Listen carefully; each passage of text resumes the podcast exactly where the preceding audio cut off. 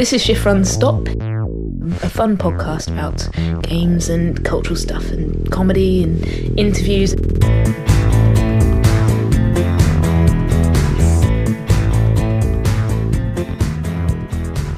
James Wallis. Now, Layla, I need to uh, make an apology because when you interviewed James Wallis, as will become woefully apparent later in this episode, I wasn't there.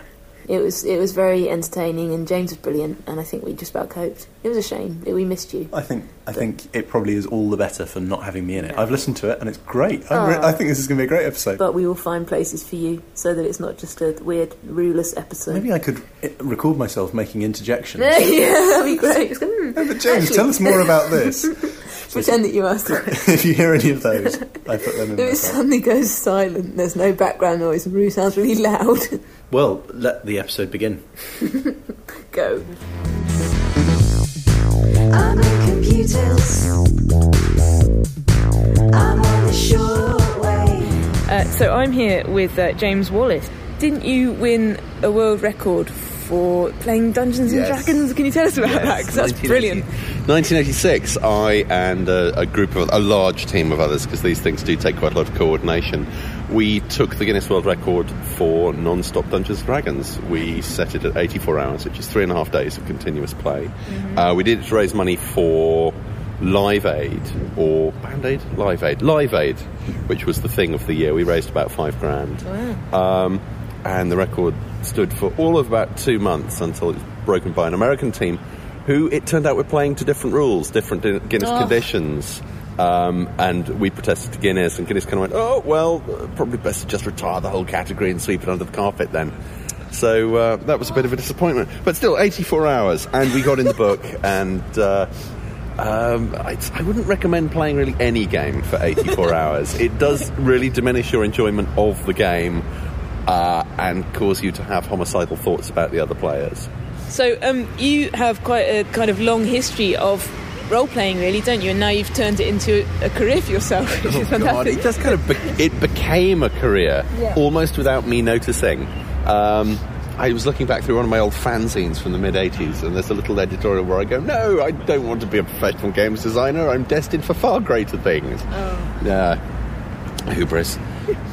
but. Uh, yeah, it's while I was at school, uh, while I was at university, I just started writing for games magazines. Um, then when I left university, I uh, went over to the States for a bit, uh, ended up at a trade show, and someone offered me a book deal, writing a game book, and I thought, well, why not? And What was uh, that game book that it was called Mutants in Avalon. It was um, it's set in a post-apocalypse Britain. The, whole, the idea is some unspecified disaster has happened. The whole world has gone to crap. Most of the humans have died. Hmm. The animals have mutated into humanoid form, and uh, it was hate it- when that happens. It was based on the Teenage Mutant Ninja Turtles game, which Uh-huh. was huge at the time, Mm. and they they had this book patented, and the author dropped off, and they came to me and said, "Oh, well, this one's set in Britain. Can you write it? It's the standard background. Owen King Arthur's back." so, um, so I wrote sixty thousand words of nonsense, though pretty good nonsense. I think there's some good, very good jokes in there, uh, and I'm quite pleased with some of the stuff that we came up with. And then there was a sequel to that called Mutants in Orbit, and uh, at that point, someone at Puffin phoned me up and said. Would you like to write some solo adventure game books? We've just got the Sonic the Hedgehog license. So I wrote some nonsense about Sonic the Hedgehog for them, and then Virgin came along and said, we do, You do Sonic the Hedgehog nonsense. We've got the novel rights. So I did some Sonic the Hedgehog nonsense for them as well. Um, these Sonic books, we should say, were kind of choose your own adventure. Is that right? They were that sort of format. Or? The Puffin ones were choose your own adventure. Okay. They were 300, 350 paragraphs. The Virgin ones were straight fiction, which was. You can't really novelise Sonic, to be honest. It's difficult to not really difficult to novelise a platform game. So we, we had a hard time coming up with uh, with some plots. And there were there were three of us working on it. They needed four books in four months. So I wrote two of them, and a guy called Carl Sargent wrote two of them, and uh, a third guy, Mark Gascoigne, who's now running Angry Robots, the science fiction imprint, uh, edited the two of them to make sure they were consistent and, and put in some better jokes. I've banged the drum for old school tabletop role play, though that that is a dying market now. There's still, uh, you know, the hardcore remains, and there are conventions and and stuff. But it's not a way to earn a living, or at least not a, living worth talking about. But it's fun. It's, it's It's publishing. not, it's not, at the moment, it's not as fashionable as it once was, you'd say. Or is that. Well, I think the thing is that computers have finally got to the stage where they can do the, that stuff really well, uh, or they've done the, they can do certain elements of that stuff. And role-playing games, rather than taking a step back and going, well, we should put our focus therefore on the stuff that we do really well, that the face-to-face games do really well, like the imaginative stuff, the collaborative play, the social elements, have instead gone, no, we need bigger monsters and, and stuff. And you can't compete against God of War and the likes of that for that kind of, of and World of Warcraft for that kind of, of impact. Once you've been in a World of of 25 person World of Warcraft raid, 40 person World of Warcraft raid, going up against a major demon for a slap fight that'll take 30, 40 minutes, there is nothing in tabletop roleplay that can compare to that. Hmm. So the, the trouble with the, the main the bulk of the role play industry, the tabletop industry, is that it's fighting the wrong battle and losing it badly. But there are some fantastically exciting and interesting games out there that don't require huge amounts of preparation and 300 page rule books. Clever, fast playing, intelligent role playing games, like like my own Extraordinary Adventures of Baron Munchausen Yes. game. Tell us about that then. How does that work? The Extraordinary Adventures of Baron Munchausen is uh, basically a game of competitive lying. Uh, Baron Munchausen was this semi-fictional figure. He did exist, uh, to, but has been fictionalized since he died. And he told he was renowned for his after-dinner stories. Basically, these extraordinarily inflated stories of, of his own adventures and exploits around the world, um, which were collected in an anthology in the late 18, late 1700s by a guy called Rudolf Raspe um, who was German. He was an itinerant librarian who would uh, go to big uh, country houses, big uh, aristocrats uh, places, say, "I will do your library. I will, I will organise your collection." And actually, what he'd do is he'd nick bits of it and then flee before the thing could be discovered, and eventually ran out of places he could do this in Germany. Came to Britain, came to England, wrote the extraordinary, uh, the Adventures of Baron Munchausen, uh, which has been in print ever since. Uh, and the game is essentially it's you are a collection of, of noble people from around the same time as Baron Munchausen, and you are competing to tell the most outlandish, extraordinary, and funny story. So the game is essentially someone tells you to challenge challenges you to tell a story. I would turn to you and say, Baroness Layla of, of Penge. I've heard many amazing tales of your exploits around the world, but the story I've always wanted to hear from your own lips is the one of the time you accidentally impregnated the Pope. Right. And you then have to tell that story, but everyone else can also interrupt Okay. and throw objections in, in your post. You were saying you were in Venice on a Sunday, but it's well known that Venice is closed on a Sunday. How did you get past the security guards? And, and so on and so forth. And, and each story takes about five minutes to tell, and then there's a little bidding mechanism uh, and a voting mechanism at the end. It's two pages of rules, which of course you can't. It's difficult to sell two pages of rules, so it's dressed up with um, a lot of, of fluff around it.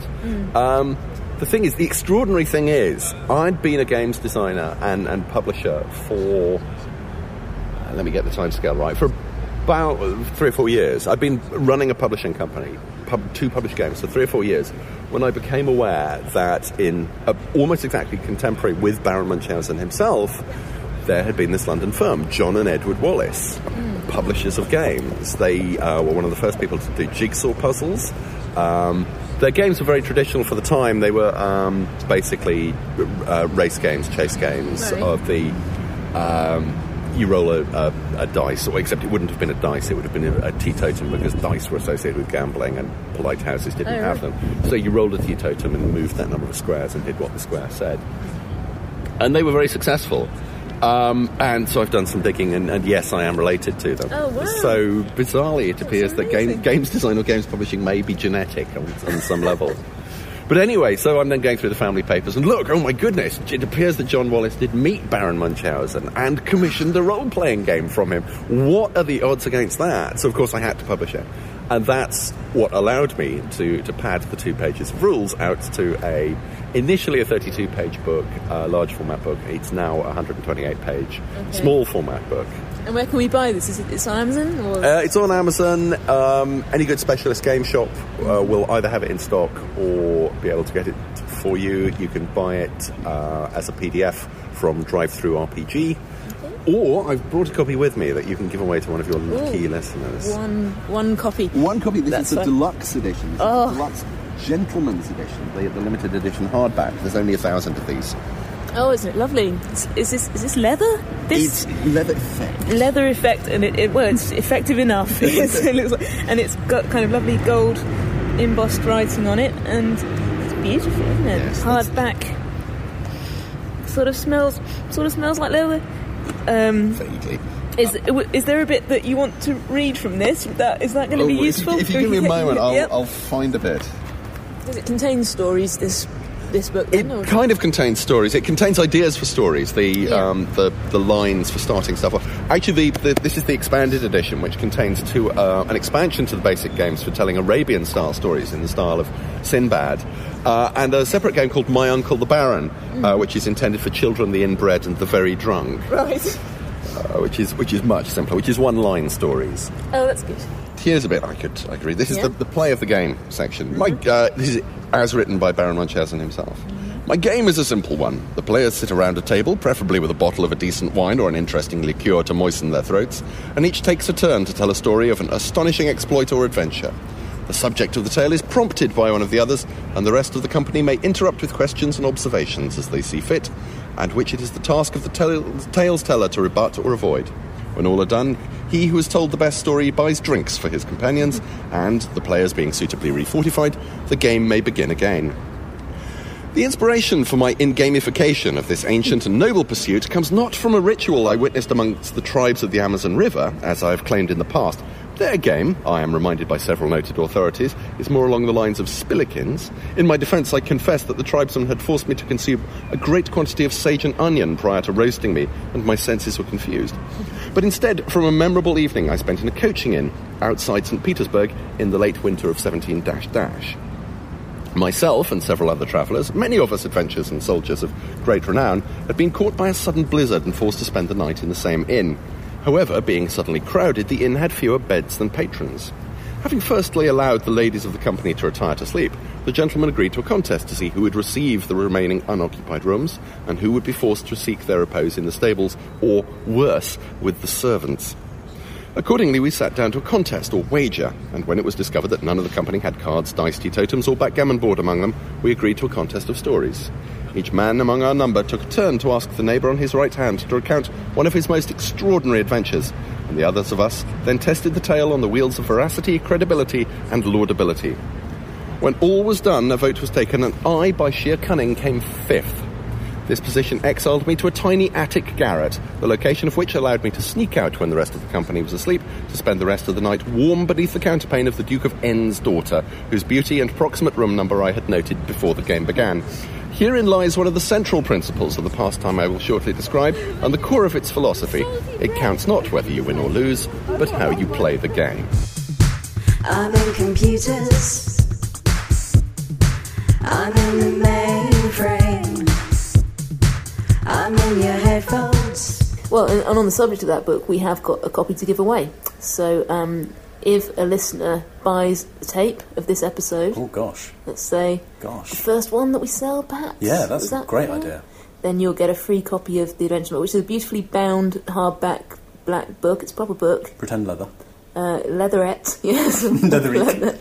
um, and uh, and it's and it's very funny and it's got loads of fun stories and stuff in it. So It uh, you will enjoy that. And we've also got to give away, which Rue doesn't know, a copy of um, another book that James's publishing company has produced for Dragon Warriors, which Ooh. is the reissue of Dragon Warriors. And there's a sort of monster book thing that goes with that, or creature book, or whatever you call them. Very cool. And Nice. it's a, and it's a massive hardback thing. And again, it's very funny and very well written. And, and I have a copy myself that James gave me once. So and so, how do they good. get that book? They they just ask us for that, do Oh, they? I don't how know. many of what those do you have you think? We, I've only got one of each oh, thing. Oh, blimey. How can we do this? Maybe we need to. Maybe we need some kind of competition Well, the, the one that Andy Riley used worked quite well, which is how many fingers am I holding up? yeah, I know. Can we think of something similar but not exactly the same? How many feet am I holding up?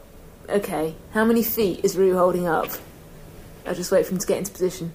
Okay, there we go. If you can guess correctly, then you will win a copy of Dragon Warriors, the re-release, um, by I think it's David Morris wrote that, and some other people, produced by Magnum Opus Press, which is James Wallis's publishing company.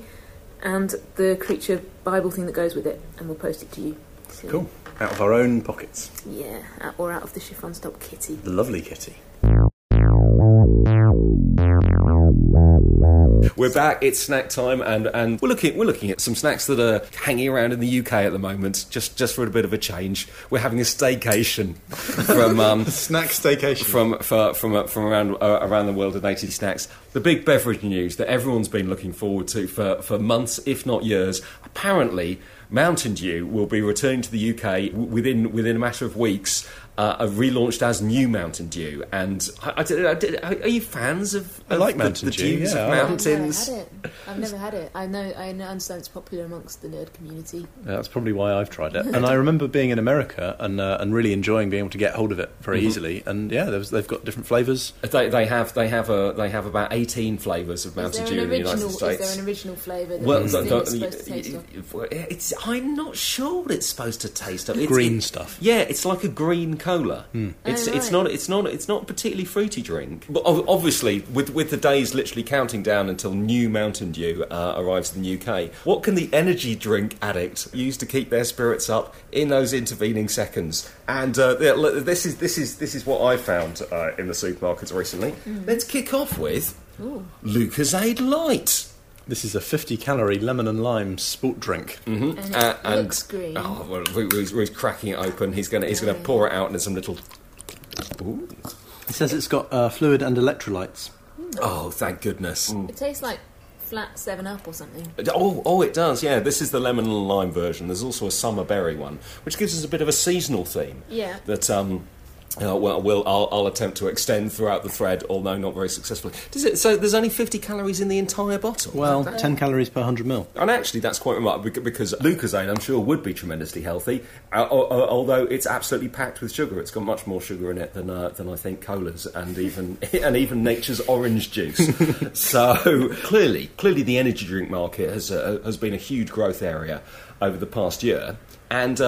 Mi- Missing out on it so far have been Starbucks, but now Wow, it's a Seattle latte from Starbucks. It looks like a takeaway cup with Seattle latte written on, and it's got a straw sellotape to the side. She's quite excited. Th- this is uh, l- th- th- this this is what they're calling a, a ready to drink uh, Starbucks, which you can As opposed to a normal Starbucks that you have to. Well, it's like Pizza Express. You Okay. can get them from supermarkets. Presumably, there's more Starbucks around than there are. supermarkets. Than there are supermarkets. Well, and and also it's cheaper. I mean, like currently it's on introductory offer at about a pound. And you know, and because it's summer, Chinese. this is this is this is like one of their one of their frappuccinos or um, Yeah, so you're supposed to enjoy it cold, I guess. It's quite sweet. It feels quite cold. Is it? Is it insulated? Do you think? no. Well, it was it was cold because it was in my fridge. It's just in a little paper cup. I don't lo- normally like coffee, but this is very sweet and almost to the extent of being like a um, one of those sort of galaxy chocolate drinks or like Yeah. a Mars. It's creamy, isn't it? Yeah, it's thick. It's. It's it's made it's made with uh, UHT milk, so it should uh, it should keep in the fridge uh, for quite quite a bit. And um, yeah, currently in Sainsbury's for just a pound. Wow. Which is obviously a mere fraction of Yeah. what of what of what you can pay for just looking uh, across the counter in a um, in a normal Starbucks. If I actually ran a Starbucks, I would be dashing out and buying these and then putting them on, and then, yeah, and then and then sell it, sell it, sell them for a couple of quid. Um, and I, I think there are there are like three or four other flavours. There's a caramel latte, which again is uh, has a, has a, has a bit of a sort of toffee. Um, Even sweeter. uh, it, it is a, bit, a little bit sweeter, but also detracts a bit from the um, from the fact that it's UHT milk. And then there's a kind of mocha chocolate one with again a, a made up Aztec name in front of it, and the mocha one is, is is really alarmingly strong. But and, and other tipples that you might might enjoy sitting in a park on a summer's day, if you'd like to take the edge off the tremble induced by the caffeine. Uh, now now this, of course, the the, the, the other the other big hits of, uh, of recent summers have been the fruity ciders and. Um, now this, Like Bulmer's, the pear pear cider. or is oh, just a- Bulmer's pear, well, and then and then people started adding other flavours to them. And this is from Gaymers. This is perhaps one of the fruity, one of the most alarmingly fruity ciders I've tried in this summer or any other. Yeah. Oh, it's got a nice purple pink tinge to it. Yeah, go on. That's like you can hear it sort of frothing in the cup. Oh, that's It's really- sweeter than Red Bull. That's It's incredible. really berry. It's it's not. It's barely cider at all. Or as as they say on the back, pear cider blended with the juice and flavours of real blackberries, stru- strawberries, and black currants. It's like drinking undiluted fizzy blackcurrant squash. It's it's Yeah, if you took some Ribena and put it in a soda mm-hmm. stream mm-hmm. without any water, yeah. bloody hell. Yum, And that's 4% alcohol, you wouldn't know. would Oh, you? yeah. Oh, wow. It's So- tart. you, you, you could not but Yeah. I, I compare it very much like um uh, for for the uh, for the listeners. Uh, it, it's uh, I find it very evocative of blackcurrant chewits. Uh, Yes. Yes. that Has flavour. that going on, yep. It has that alco pop quality. I must say, I'm a big Bacardi Breezer fan. That's something that I, I can drink a lot of. Mm-hmm. And I think this might be added to my barbecue list. Really? The, uh, Well, the you- I could be out there. The more I drink of it, back. the easier it gets. Actually, it's, it's a bit of a surprise to start with, just how berry and and, it is. and how how unciderish. Yeah. Yeah. Well, you could mix that 50-50 with vodka and it would be delicious. Ooh, you got any vodka? Fifty with vodka. You can't have your vodka cocktails too weak. You've got to get a nice, nice slug of vodka in there. Apparently not. So yeah. So no, look, look out! Look out for other exotic um, fruity ciders uh, coming coming this summer. I think uh, Brothers, who are another one of these um, pear cider like um, uh, companies, are, are, are threatening to do one that, that, that they, they've called the, the Tutti Frutti, that was allegedly inspired well, last year, where they saw their customers mixing together their apple cider, their pear cider, their toffee apple cider, and something that is based on ber- berries as well. And who'd have thought that that like uh, this is like this is this is like mi- mixing all the paints together at primary school.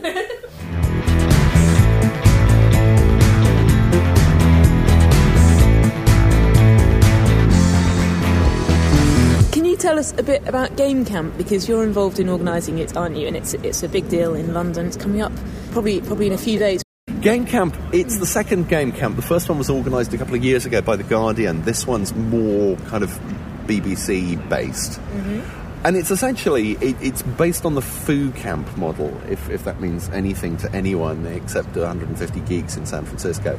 It basically means it's, it's a self organising conference. Okay. Uh, the idea is you just there are no scheduled speakers there's no keynote addresses anything like that. you just turn up and if you've got something you want to talk about you write it down on on the big board there Oh, are yeah. time slots and venues um, And you take a picture of the board and put it on Flickr, and everybody looks at it. I've seen all these all this all this stuff. Um, and if people are interested in talking about this stuff with you or listening to what you have to say then they'll turn up. Mm-hmm. and it's it's a so it's a free for all and it's a great leveler as well. It doesn't matter if you're the great and the good or someone fresh out of college. Right. everyone is treated everyone's views are treated with equal weight And it's it's sold out, isn't it? It's, it's, uh, sold only out. 150. We, we had an, an error with the online ticketing system. We were supposed to release the tickets in three tranches, and in fact, they all went Oh, online no. simultaneously and sold out in half an hour, Right. which is, is pretty good. There is a, a returns system. Uh, Mm. we're looking for people people who can't go are putting their, their tickets back into the system, and there is a waiting list. So. If this is the first you're hearing about Game Camp, there is a chance that you may be able to still still make it. And it's just one day. In It's one day. It's Yeah. it's a full day thing. Um, someone's putting up breakfast, so we we sponsor breakfast. Pizza Express is sponsoring lunch, uh, or sponsoring pizza anyway. Um, so yeah, it's. And at the moment, you don't you don't know who's going to be speaking at all, or We know who's coming, but we don't know who's speaking. Okay. Whether they decide to speak or not, or whether they just decide to kind of have, have a day off and, and shove their oar into other people's talks, we'll find out. I also I run a games consultancy called Spaaace, which Yeah. is what it's called. It's got a space with three A's in the middle. Uh, which allows me to stand up at conferences and go, "Hi, I'm James. I come from space," and it for it to be true. Um, there's not very much at, at spaaace.com other than boring agency stuff, but I also run a tabletop games publishing company called Magnum Opus Press, which strangely enough is magnumopuspress.com. And we do the Extraordinary Adventures of Baron Munchausen, and we also do the Dragon Warriors role playing game, yeah. which is an old school British fantasy RPG. Uh, it's like Dungeons and Dragons, but better. Not least because it's all in one book instead of having to shell out for three. Yeah. Um, and I'm, I dare say that there's people out there who remember Dragon Warriors fondly from their, their teenage years. It came out in the mid 80s by Dave Morrison, Oliver Johnson. It has a cult following around the world. We simply we did a new edition. We combined all the original material into one book. Uh, and we're releasing supplements for it. And that, you know, that ticks over. One of the things that I always think of when I think of you is a uh, talk that you gave a couple of years ago at Interesting or Playful. It was Um, interesting, yes. Interesting, and um, it the slides were online, I think, somewhere, and there was quite a lot of interesting stuff about the origins of these branching narrative type. Oh, that stories. talk. Sorry, Uh, I thought so- I, I thought you were going to be asking about mapping the world of Warcraft. Although that was interesting too, yeah. So maybe maybe you can briefly summarise both of those things because I think they're both really I, I had for about two and a half years. I had a fairly serious World of Warcraft addiction. and one of the things that I did, because when I go into a game, I don't typically play it the way it's meant to be played, was I, I looked at this extraordinary virtual world and I went, well, how big is it? Because none of the locals have scales of measurement. Yeah. No one ever says that anything is. There's a couple of spells whose um, who uh, radius is me- measured in yards. Okay. But we've no idea if that's the same yard that we use on, on Earth. So how big is this thing? So I worked out how you measure it, which is you take a, the human male who you can estimate will walk at three and a half miles an hour, and you just walk them in straight lines, and that becomes your ruler, and you can then transpose that to different Ah, parts of the okay. world. Um, and it works out that the world of Warcraft is about the same size as Newcastle or the London borough of Hillingdon, and which is not really very big.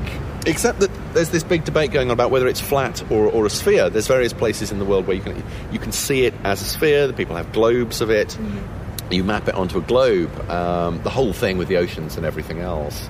And it's a sphere with, let me get this right, I think it's, it's either an 11 mile or an uh, 11 kilometre diameter. Mm. But yet it's got Earth gravity, which means it must be incredibly dense. So it has all kinds of extraordinary implications for the way that gravity works and where it sits in the universe and all the rest of that. Plus, there's the fact that the sun rises in the northwest, ascends to the centre of the sky, then uh, descends and sets in the northwest, followed by the moon, which does exactly the same thing. And so, what's going on there? You know, it, it can't be orbiting. Nothing's orbiting anything. So, uh, so that was fun. That made an interesting, interesting little talk. But no, the, yes, the stuff about the origins of, of the solo game book, the hmm. interactive narrative, the very hmm. first interactive narrative, so far as I can track it back, would seem to have its roots in an experimental French literature group from the 1960s called Oulipo, Okay. which produced writers like Italo Calvino and Raymond Queneau and Georges Perec, who, you know, big stars in, in their own right, but an awful lot of really interesting other stuff. Um, they were a lot of them. They weren't professional writers, or they didn't start off as writers. They were mathematicians. They were scientists. Um, Marcel Duchamp actually was, was one of the first uh, one of the first non-French. Um, I think he was the only American uh, Oulipo member. People think about Duchamp as being the great Dadaist artist. Actually, Yeah. he gave up art to become a professional chess player. People don't know that. But the central tenet of Oulipo was essentially that any idiot can write a book, and a lot of idiots do. In order to make writing more interesting, you have to set yourself constraints. You have to set yourself limits. So um, the most basic thing they would do is it would would be to uh, do a lipogram which is to say, okay, we're going to do a work, but it can't include a particular letter. Georges Perec did a book called a, um, in, in French, La Disparition, in English translated as a void, which doesn't have the letter E in it anywhere. And it's about a world in which something ubiquitous but unnameable has just vanished away, Yeah. which of course is the letter E. Fantastic book. Then as an encore, because he was a bit of a show-off, he did a, a short story in which the only vowel is the letter E. Les Revenentes in French, uh, also translated bizarrely and masterfully into English as the Exeter text. Jewels Secrets Sex. And it's almost unreadable because all you get in your head is this E sound just hammering Yeah, away yeah, at you. yeah. So that's the kind of thing that they were doing, playing around with that, looking for different ways to construct fiction. And Raymond Queneau, in I think 1967, wrote a thing that he called A Story As You Like It, which starts off with uh, Would you like to hear a story about three green peas? Uh, for yes, turn to paragraph two. For no, turn to paragraph four. And this, so far as I can tell, is the very first application of this kind of this numbered paragraph system that went hmm. on to become the root behind the fighting fantasy books, the choose your own adventure books, and you know the Yeah, root of of Chaos. and and and of course the superlative enemy of chaos applied to fiction. It had been used before. IBM had used it in computer manuals, but uh-huh. simply as a navigation device. Simply as a, if you need to know more about why your program's just crashed, turn to page 67. Oh, that's interesting. Yeah, but it, in a way, it is the it's the go-to command. It's the go- it is the go-to command, yes. And that really, when we talk about interactive narrative, is the game changer. It's the fact that you are the active party in the in the story. The story mm. chain conforms to what you want, whether you're actively leading the protagonist or seeing through the protagonist's eyes and performing their actions by wiggling a joystick or whatever else, or doing something more oblique, like you're changing the atmosphere of the story, changing the tone of it, changing the environment. Um, putting things in the protagonist's way, whether it's aids or obstacles. That's that forces a complete reshaping of the way that narrative works. Well, I think I always have this sort of theory that, especially with children's stuff, there's something quite empowering about about seeing yourself in something because children are so in society they're just kind of a group rather than individuals. You know, you don't have it's any so often power as children. ignored or just kind of pushed into, as you say, pushed into a group by the mm. adult world. Yeah. So to be given anything that kind of affirms their identity and their mm. place in, in the world is is very empowering. And this was true in the 70s before there were video games with Yeah. tabletop games with Dungeons and Dragons. People who previously who felt that you know they had no power in their lives and they were looking for a role or a purpose or something within the world suddenly found a way of doing that through the medium of play, imaginative, uh, narrative-based play. I'm in computers.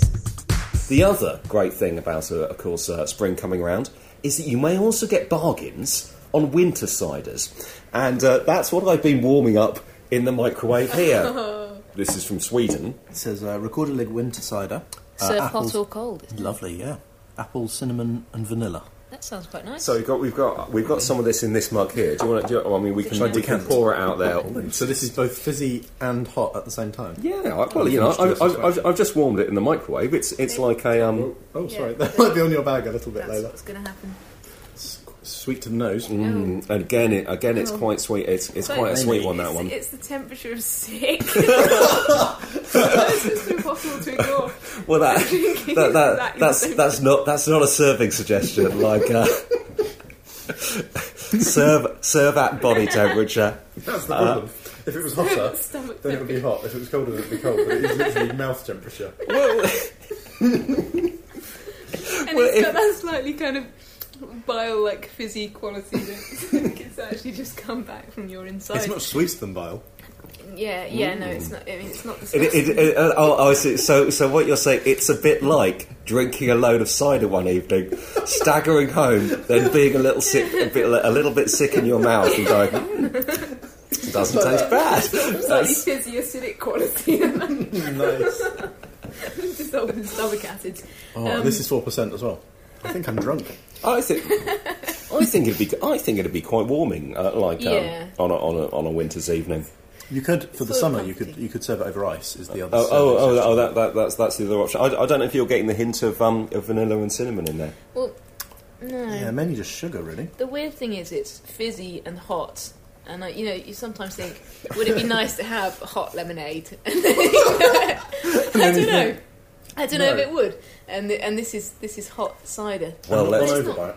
Then no, I mean, and and it wasn't a, it, it wasn't a hit this winter. That's why that's why Morrison's was selling it at one pound a bottle. Any of these you purchase again, you'd mi- you'd mix the berry cider with vodka, right? I would. Yes, I'll be doing that. And I, I will, you know, personally, I'd, I'd be tempted to mix the Seattle uh, latte with uh, with a couple of shots of Bailey's. Then I could take take it take it on the tube with with no, or, or any any part of London Underground with no fear of, uh, of, of Tune into legal Starbucks. repercussion. Yes, Would you, would you inject the Baileys into the foil lid?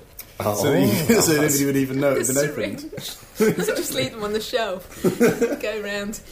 Yeah. your pick mixed, of your pick of the non-sick temperature ones, Lola.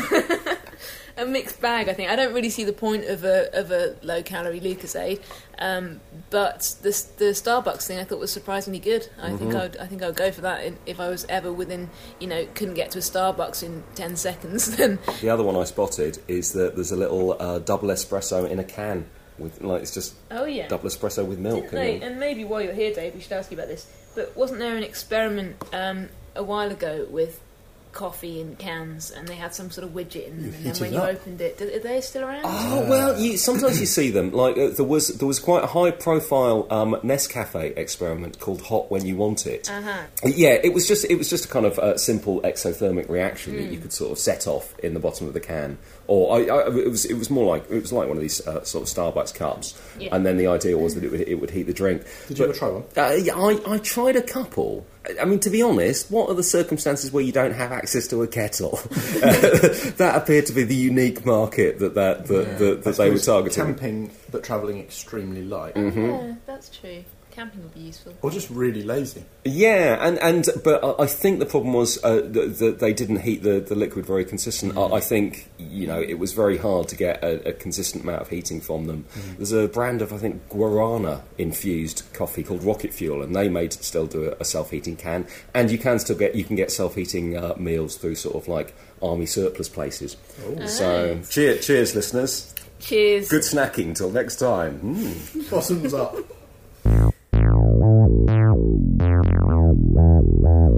So, James, you were going to tell us about the origins of your daughter's names, I think. Oh right. Well, yes. Um, daughter number two, who's who's very new, is called Florence. Partly because we like the name Florence. Florence was about the only name we could actually agree on, but partly it is from my perspective after Florence Nightingale, who everyone thinks of as you know the lady with the lamp, ooh touchy feely, nice healthcare stuff. But actually. Massive maths geek. She was the first female member of the Royal College of Statisticians. She's. Some people think she um, created the pie chart, invented the pie chart. She didn't. QI lied to you. Uh, she popularised the use of the pie chart as of as, uh, visualising raw data. Fantastically intelligent, proto geek woman. But I think if you if you look at people and you know you track back to when they were born, who were they named after? Who did they who did they look at for role models uh, growing up?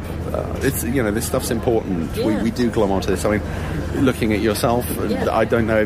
Did Eric Clapton, the, the Layla former?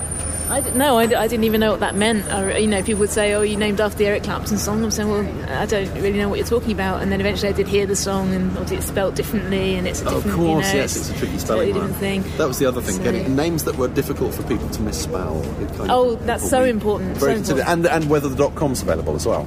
So we've, Ah, we've got dot, yeah. the dot coms for both my daughters. But you, I mean, you look at Roo. Roo is clearly has based his entire personality on the character from Winnie the Pooh. uh, and Dave Green, who, as, as you probably know, is uh, named after Camberwick Green, the uh, the TV series narrated by Brian Cant in the 60s and early 70s. And my first daughter, I, sh- I should say, she's called Eliza quite explicitly, and I was able to sneak this past my wife without her realizing. After the artificial intelligence program from the mid 60s that mimics the behavior of a Rogerian psychotherapist, Yeah, it takes yeah. your input and converts it into a question and asks it back at I you. did, I did wonder if that was what it was because um, I, you didn't make a big deal of it anywhere, and I sort of thought maybe it, maybe it's the Eliza program, maybe it isn't. Is it? Well, like you kind again, of it really was. to. We had a hard time finding girls' names that we both liked. Yeah. But um, I think you know, with with a dad like me, there's no question my daughters are going to be geeky on some level. Yeah. Uh, and she's already showing vast interest in, in laptops and mobile phones and, and technology and building things and stuff like that, which is great.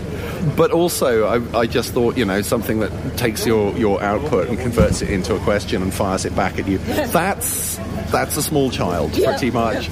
And it does turn out that if you name your daughter after a well-known chatbot, that just becomes a self-fulfilling prophecy. But I think Florence and Eliza are nice, are nice names. I They're think so. of- They've got that kind of, good that's- they've got that slight Edwardian Yeah, thing yeah. going on, which I'm a huge P.G. Wodehouse fan, so that, that works for me. But they're timeless as, as well, and they sit together very nicely. They're clearly sisters. They're they're they're they're, linked, they're a linked pair. Good little babies, if if they can't, if there's nothing left to feed them with, if you just put your um, tip of your finger on against the roof of their mouth. Um, they'll suckle on it quite cheerfully. She's very, very good at putting her finger in Floss's mouth and just having floss- and quiet, quietly floss down, which is great. Keeps both children occupied Yeah, with no toys and no batteries. Plug one down. into the other one. And then, Watching you, upgrading you,